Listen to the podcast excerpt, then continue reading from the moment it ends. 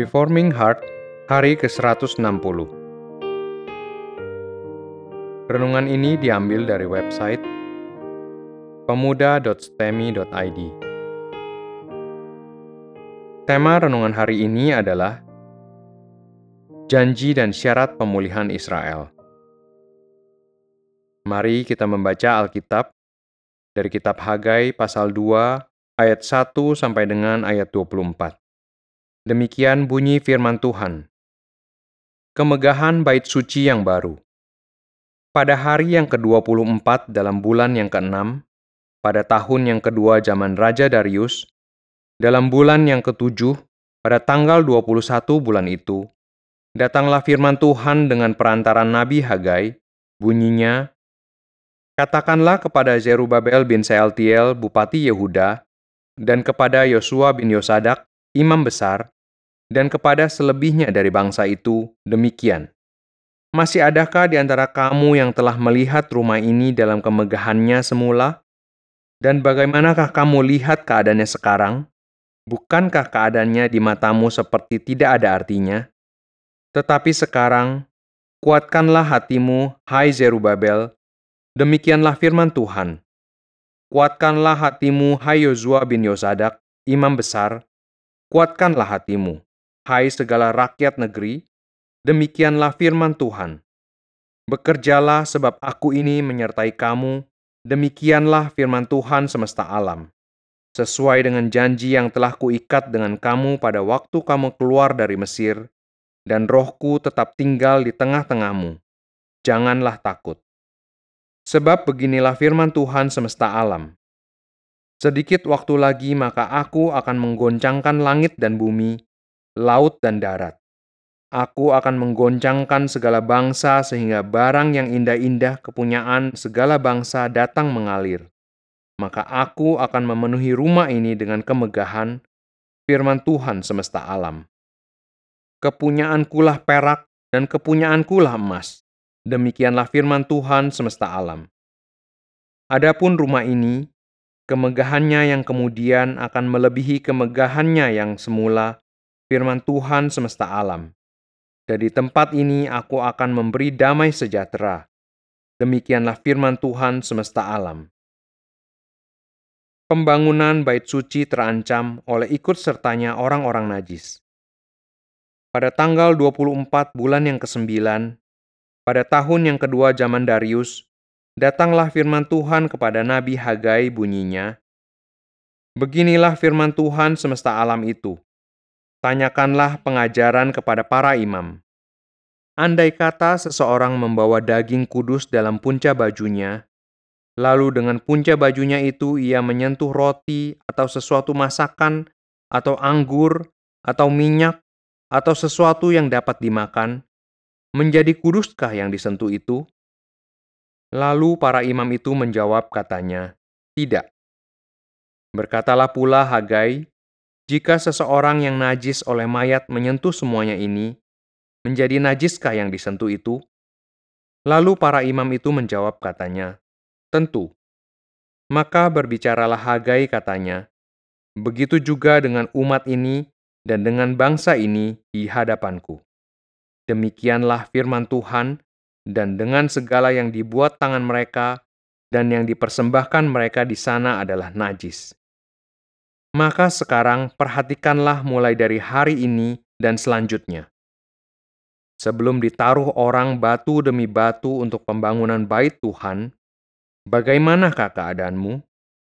Ketika orang pergi melihat suatu timbunan gandum yang seharusnya sebanyak 20 gantang, hanya ada 10. Dan ketika orang pergi ke tempat pemerasan anggur untuk mencedok 50 takar, hanya ada 20. Aku telah memukul kamu dengan hama dan penyakit gandum, dan segala yang dibuat tanganmu dengan hujan batu. Namun kamu tidak berbalik kepadaku. Demikianlah firman Tuhan. Perhatikanlah mulai dari hari ini dan selanjutnya. Mulai dari hari yang ke-24 bulan ke-9. Mulai dari hari diletakkannya dasar bait Tuhan. Perhatikanlah apakah benih masih tinggal tersimpan dalam lumbung dan apakah pohon anggur dan pohon ara, pohon delima, dan pohon zaitun belum berbuah?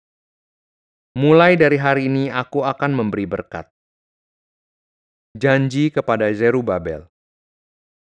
Maka datanglah firman Tuhan untuk kedua kalinya kepada Hagai pada tanggal 24 bulan itu bunyinya, Katakanlah kepada Zerubabel bupati Yehuda, begini, Aku akan menggoncangkan langit dan bumi, dan akan menunggang balikan tahta raja-raja. Aku akan memunahkan kekuasaan kerajaan bangsa-bangsa, dan akan menjungkir balikan kereta dan pengendaranya. Kuda dan pengendaranya akan mati rebah, masing-masing oleh pedang temannya. Pada waktu itu, demikianlah firman Tuhan semesta alam Aku akan mengambil engkau, hai Zerubabel bin Sealtiel, hambaku, demikianlah firman Tuhan, dan akan menjadikan engkau seperti cincin materai, sebab engkaulah yang kupilih. Demikianlah firman Tuhan semesta alam.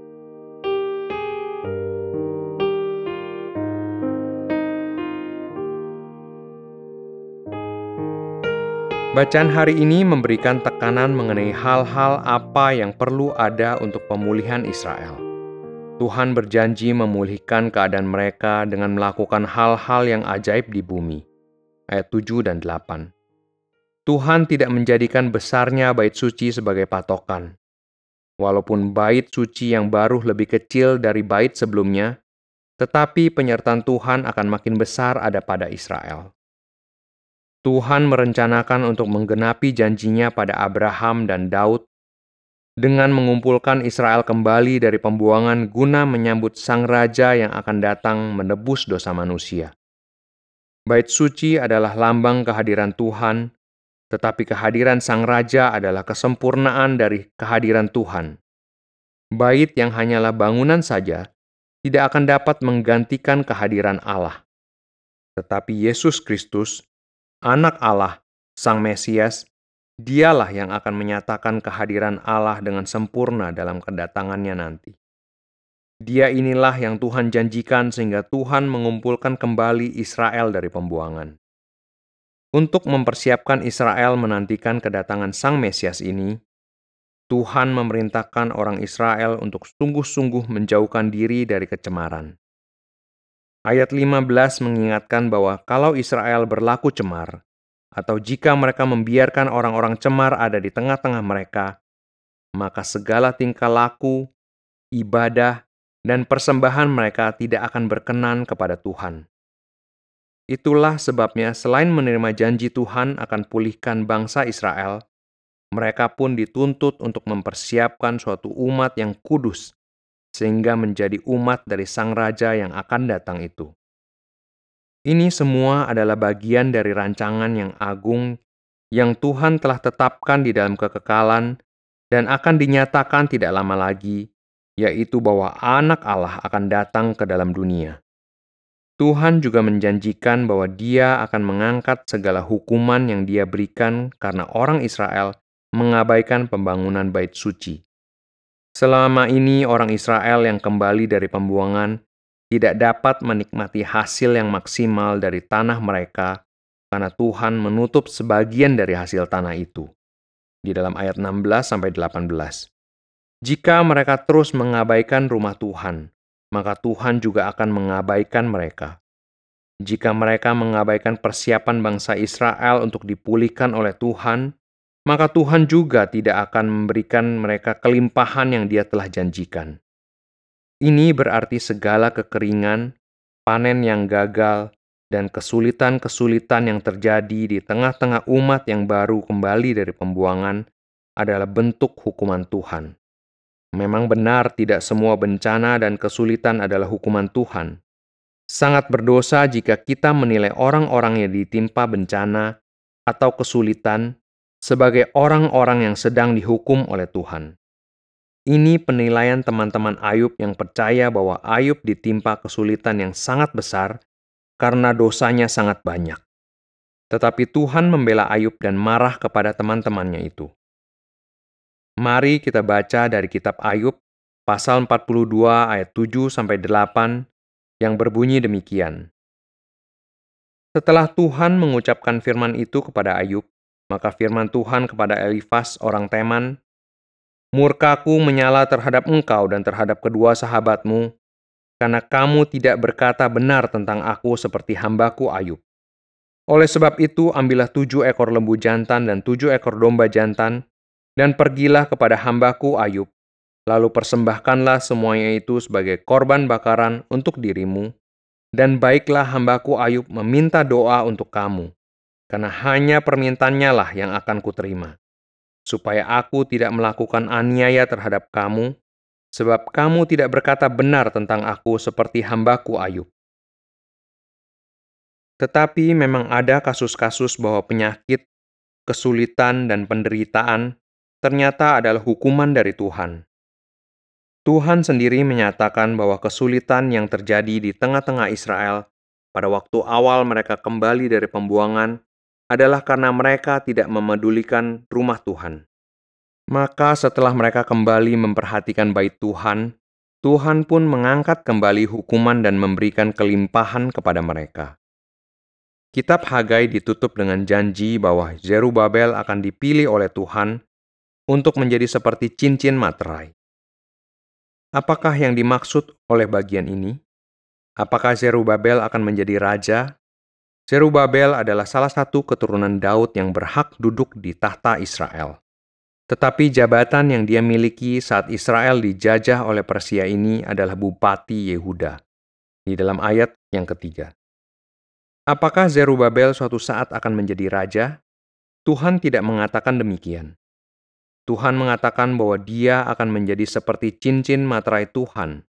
Cincin materai digunakan oleh para raja untuk menyegel suatu surat atau keputusan raja sehingga apa yang telah ditetapkan tidak akan berubah dan memiliki otoritas dari sang raja sendiri.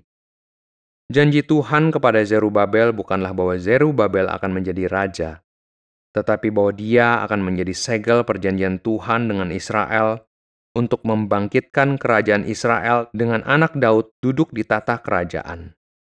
Zerubabel akan memiliki keturunan yang akan dinaikkan ke atas tata Israel, yaitu Yesus Kristus, anak Daud.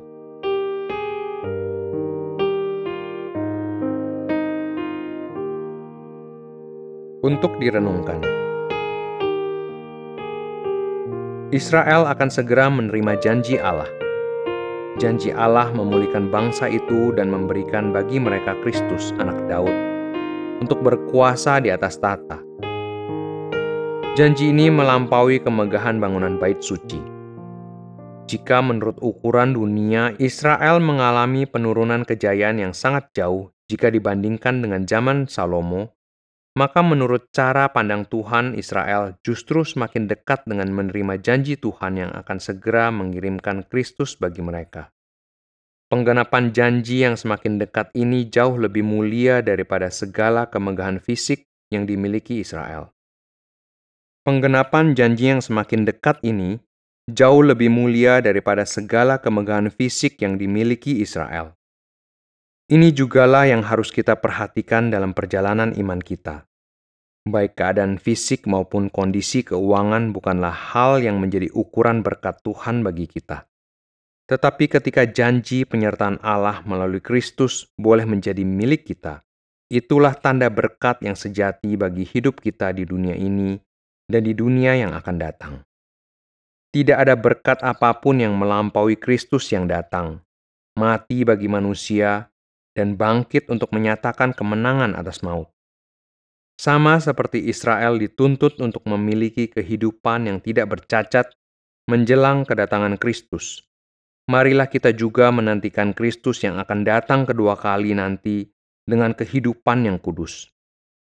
Tuhan mempersiapkan umatnya untuk hari di mana dia sendiri akan berdiam bersama dengan kita. Inilah yang disimbolkan dengan pembangunan bait Allah. Suatu saat Allah sendiri akan hadir di tengah-tengah kita dengan kehadiran yang sempurna, lebih daripada pernyataan kehadirannya di dalam tiang awan dan tiang api. Juga melampaui pernyataan kehadirannya di dalam bait sucinya pada zaman Salomo. Jika Tuhan berkehendak untuk menyatakan kehadirannya secara penuh, bukankah ini berarti umat Tuhan harus mempersiapkan diri lebih dari sebelumnya?